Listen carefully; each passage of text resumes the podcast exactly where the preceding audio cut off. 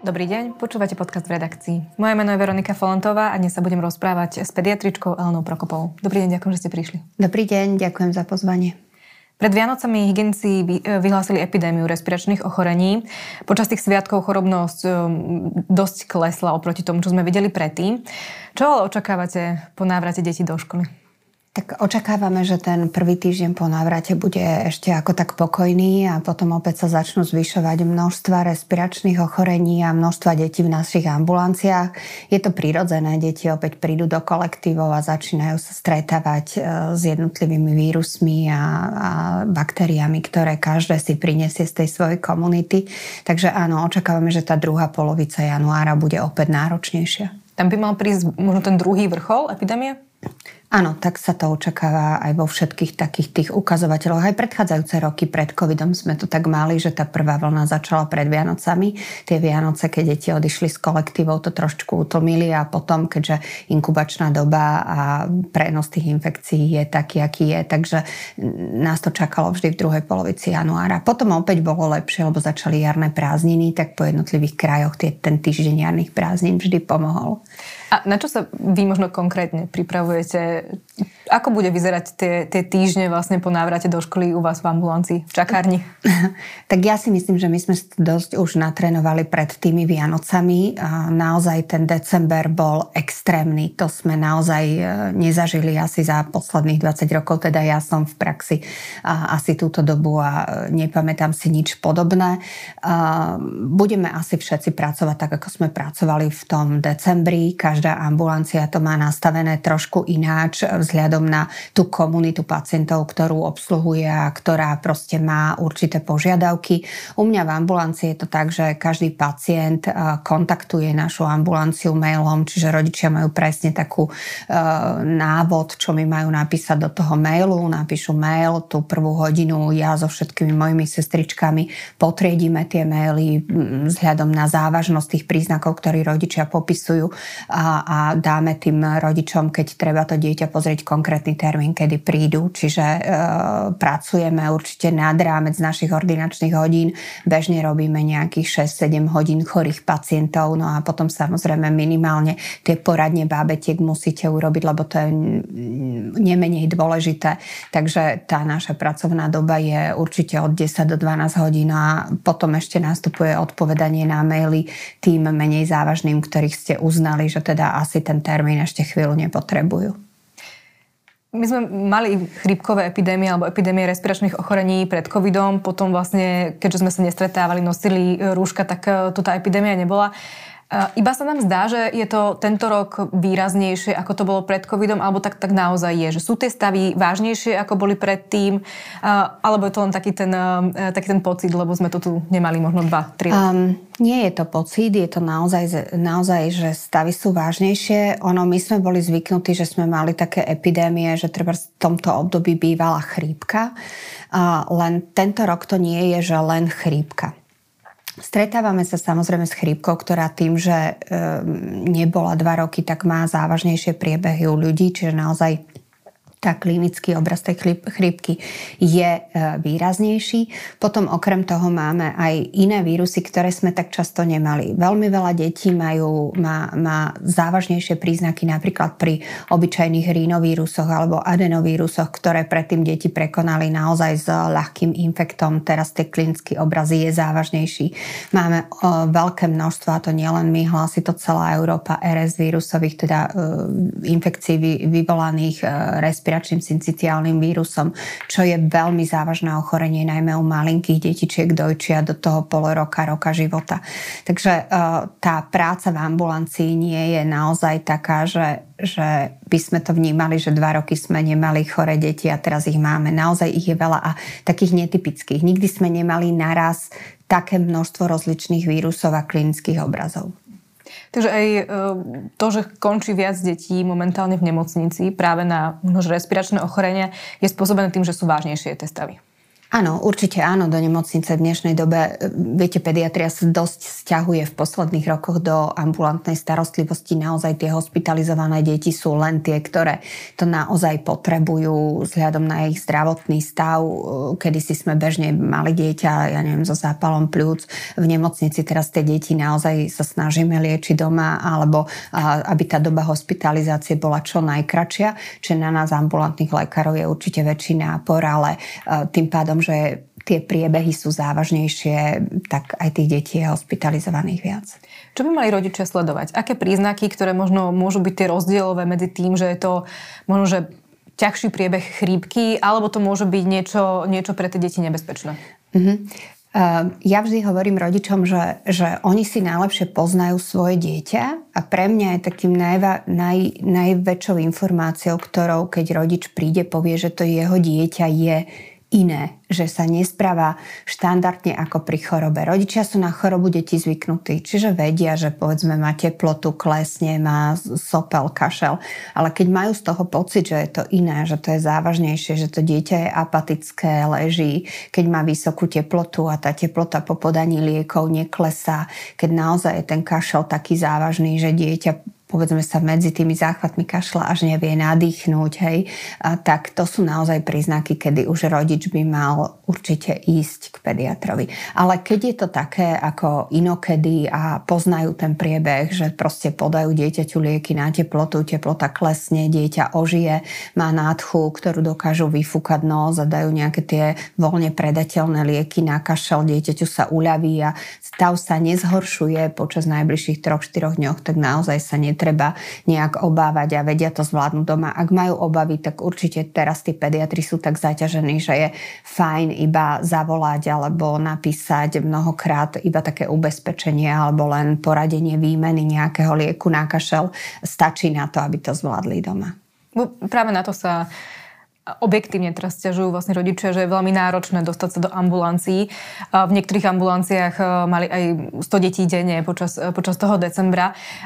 Čo sa im dá povedať, odporúčiť. Možno, že ani nie, že um, nejak ich možno ubezpečiť, že, že bude to v poriadku, aby neboli možno z toho až tak nervózni a tú nervozitu nenosili aj do tej ambulancie. Áno, ja rodičom absolútne rozumiem. Ten, ten, tá, tento fungovanie pre pediatrie u nás doteraz bolo také, že, že keď rodič mal potrebu a každé dieťa malo toho svojho pediatra, naozaj to sme boli jeden z unikátov v Európe, možno s bývalou Českou republikou, teda nebývalou, ale keďže sme boli jeden štát, že, že každé dieťa malo svojho pediatra. Je málo takých krajín, možno ešte Španieli, občas Francúzi, ale všade takú tú základnú, základnú diagnostiku detí väčšinou zabezpečujú takí tí GPC, tí rodinní lekári a pediatr je tam naozaj špecialista.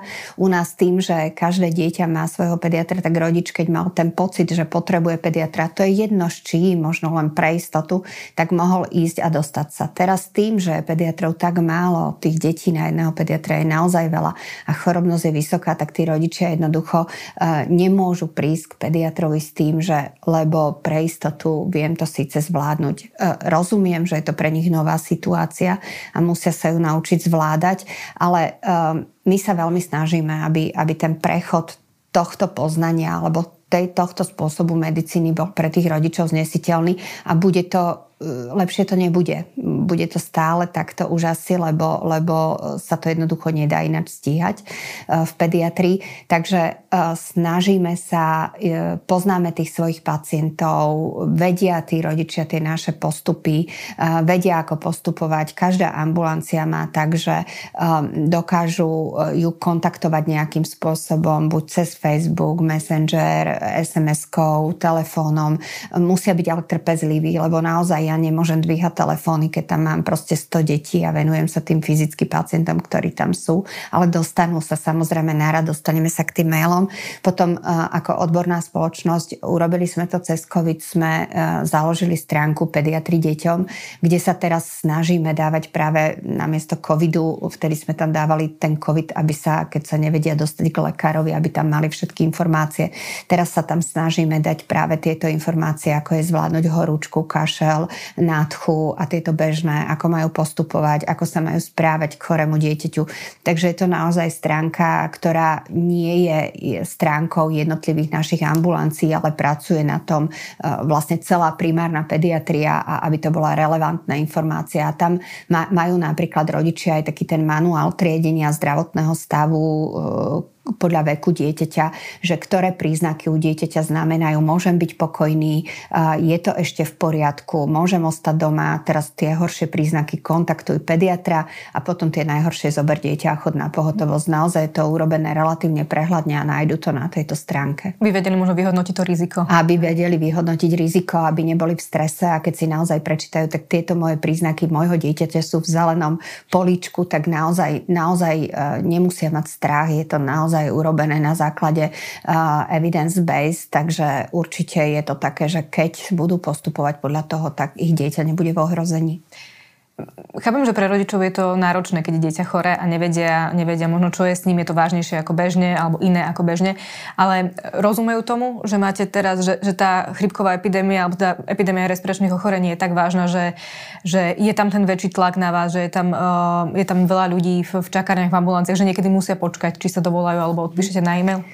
Na začiatku decembra to bolo horšie. Vtedy, vtedy, keď to začalo a vlastne nevedeli sa dostať k tomu pediatrovi, tak to bolo naozaj horšie. Tá agresivita tých rodičov e, voči nám pediatrom, um, verbálna, niekde aj fyzická, bola vyššia. A práve preto sme vtedy v decembri ako odborná spoločnosť dali to vyhlásenie verejnosti, pretože my sme to pociťovali ako strašnú úplne to nazvem, že krivdu voči nám. Sedeli sme v tých e, ambulanciách naozaj dlho, naozaj sme sa snažili pomôcť deťom.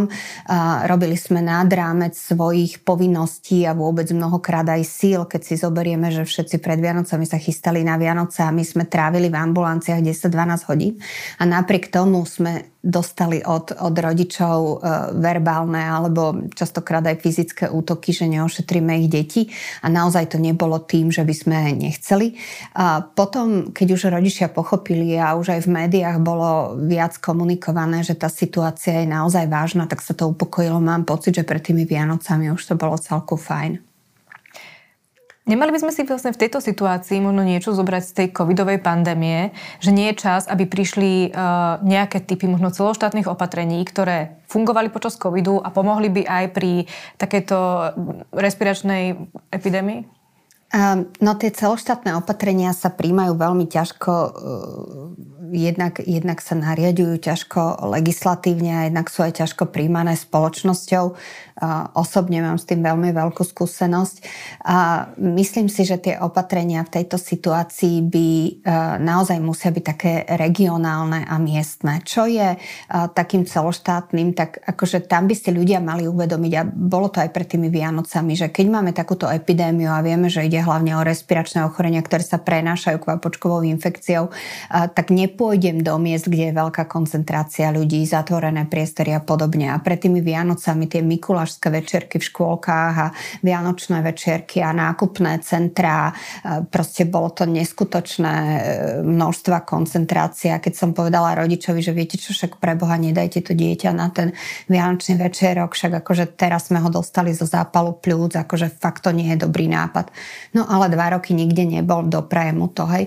Čiže to myslenie tých ľudí by malo byť také, a, a ja teda som dúfala, že sa to naučia z toho covidu, že uh, vtedy proste budem akceptovať tú situáciu a to zdravie je prednejšie ako nejaký vianočný večierok. Takže myslím, že skôr tí ľudia by si to mali uvedomiť. No a potom prišla tá druhá etapa, že keď sme my naozaj na tých, tých lokálnych úrovniach cítili, že naozaj je to už neúnosné, tak ako pediatri sami sme oslovovali uh, zriadovateľov škôl, aby zvážili uzatvorenie tej školy.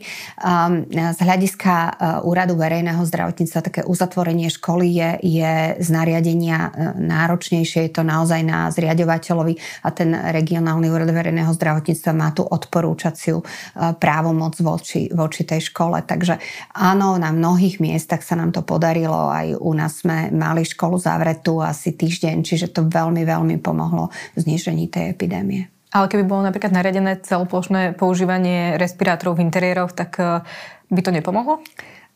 Pomohlo, samozrejme, že pomohlo, ale e, na to musíte mať nariadenie nejakou vyhláškou alebo nejakým nariadením, alebo počas covidu sme to riešili nariadením vlády, ktorá bola potom pretavené do vyhlášky Úradu verejného zdravotníctva. A to sú tak náročné legislatívne veci, že povedzme na krátku dobu 5 dní po podstupovať takúto legislatívnu uh, vec je naozaj, naozaj zložité. Ďaleko jednoduchšie je povedať ľuďom verejne a cez médiá uh, chránte sa, dajte si respirátory a je to na vás. Vieme, že aj keď to bolo vo vyhláške, nie vždy to bolo do, dodržiavané. Ten možno druhý argument uh proti rúškam je, že keby tu neboli o, 2-2,5 roka pandémie, tak nenosili sme rúška a stretávali sa, tak by sme aj tie vírusy dneska zvládali lepšie, lebo by sme mali nejaký typ imunity.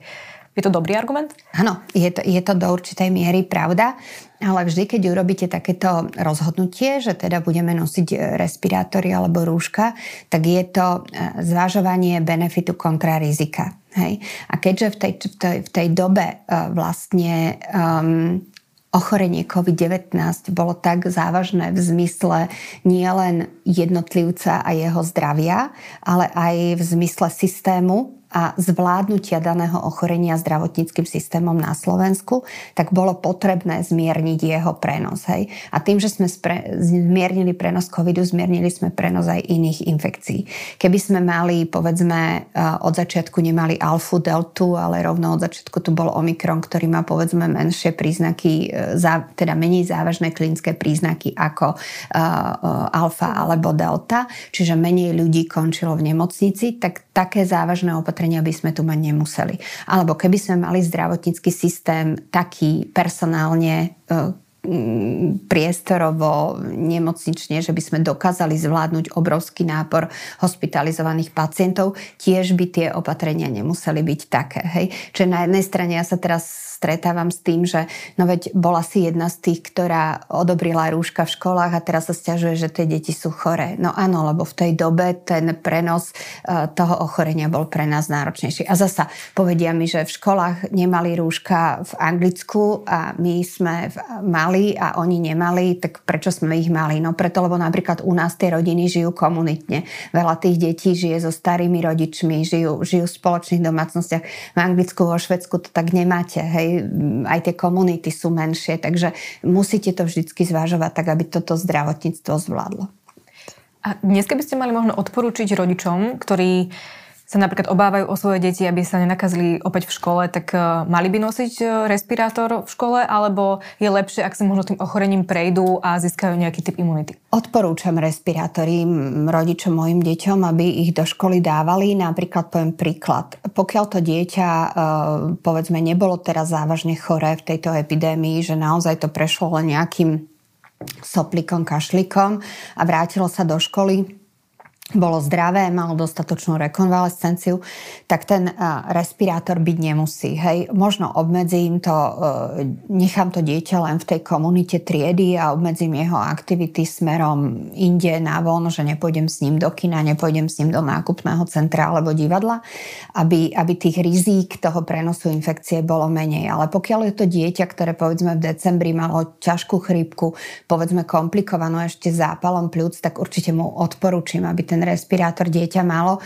a to z toho dôvodu, aby, aby v tej rekonvalescencii, vtedy, keď to telo je ešte oslabené, ako vybojovalo ten boj s tou infekciou, nechytilo do toho ďalší vírus. Čiže áno, odporúčam a dúfam, že sa budeme úplne bežne stretať s tým a nebude to žiaden výsmech, ani nebude ten človek divný, keď pôjde do nákupného centra s respirátorom alebo to dieťa v škole bude mať respirátor.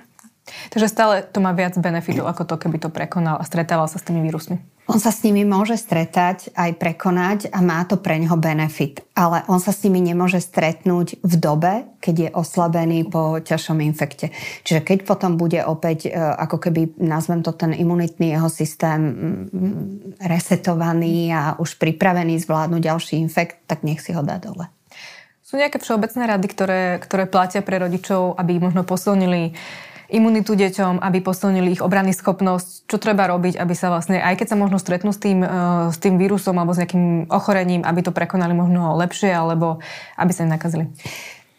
Ja si myslím, že to sú rady, ktoré sú všeobecne známe, čiže e, aby vôbec deti neochoreli, tak je to naozaj dostatočná doba spánku, dostatočný pobyt na čerstvom vzduchu a, a správna životospráva v zmysle aj stravy, aj či dostatok čerstvých vitamínov, správna vyvážená strava, pobyt vonku aspoň dve hodiny denne a, a dostatok spánku. A, ale čo my vnímame pediatri ako v súčasnosti nie úplne ideálne, tak je to to správanie sa rodičov k deťom, keď sú chore. Naozaj teraz tí rodičia si myslia, že podám dieťaťu čest eh, výnimkám, podám dieťaťu lieky na teplotu, teplota klesne, tak sa správam k dieťaťu ako k zdravému. Nie je to tak. Dieťa, ktoré je chore, naozaj má byť doma vo svojom prostredí, obklopené známymi ľuďmi, má byť naozaj, že doma, doma, v teple, nie ísť von, ani keď teplota klesne. Má mať dostatok tekutín, kľudový režim, dostatok spánku spánku, potravu, ktorá je ľahko stráviteľná, možno aj bohačia na cukry v tomto stave. Nemyslím také, že dáme im cukriky a podobne, ale naozaj vtedy treba ten čaj osladíme alebo e, dáme im možno aj jedlá, ktoré, ktoré sú sladšie, ja neviem, puding alebo, alebo podobne im uvaríme vývarovú polievku, lebo tie deti musia to ochorenie zvládnuť.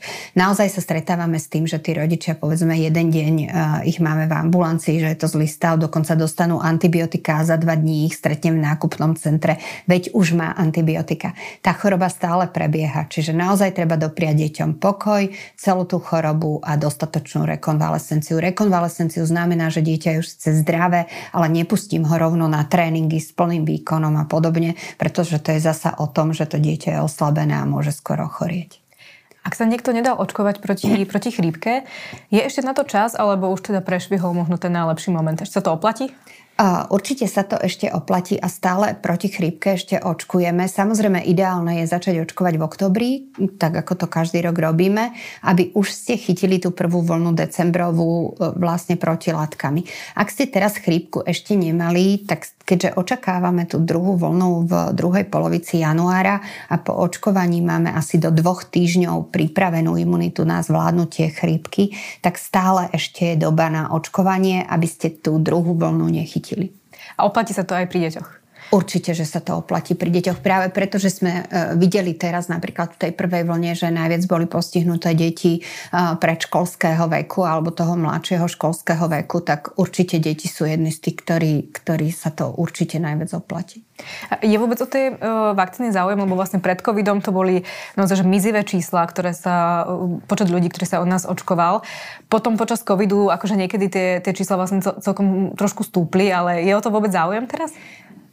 Aha, teším sa, že to takto viete. Je to, je to presne tak, bolo toho málo. Potom ten prvý rok covidu sa hovorilo, že teda očkovanie proti chrípke vie byť určitou ochranou aj pred covidom, takže tam sme mali extrémny záujem o očkovanie proti chrípke.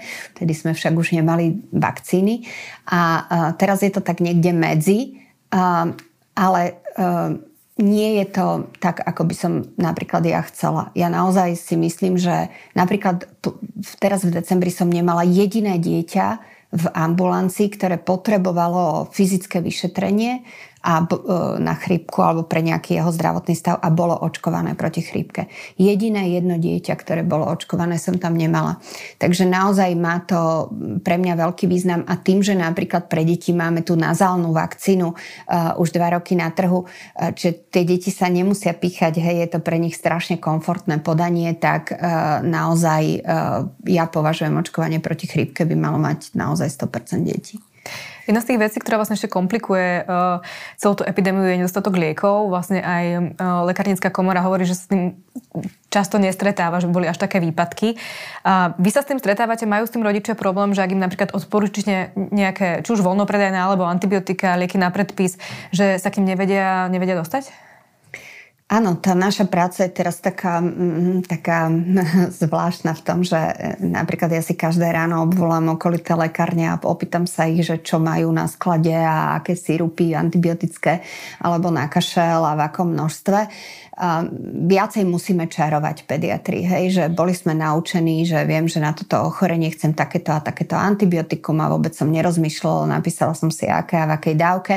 Teraz musím zvažovať nielen to, že um, aká je to choroba a aký typ antibiotika dám, ale uh, trebárs aj, aj to, že uh, čo majú v lekárni. Čiže napríklad majú tú účinnú látku, ale v väčšej sile alebo nemajú to v sirupovej forme a my to prerátavame vyslovene na kilo a čarujeme s tým, aby dieťa dostalo ja neviem, 3,2 ml, čo je veľmi také e, zvláštne. A potom um, riešime s rodičmi, ako natiahnuť do strikačky 3,2 ml, nie tú lyžičku, ktorá je v príbalo, ako súčasťou bálenia a podobne, alebo, alebo riešime rieky na teplotu, napríklad v okolitých lekárniach u mňa vlastne pripravovali čapiky pre detičky magistráliter, čiže priamo vyrábali čapiky s menším množstvom tej látky na teplotu v lekárni a tie potom dávali rodičom. Môžu to urobiť, hej, dá sa to,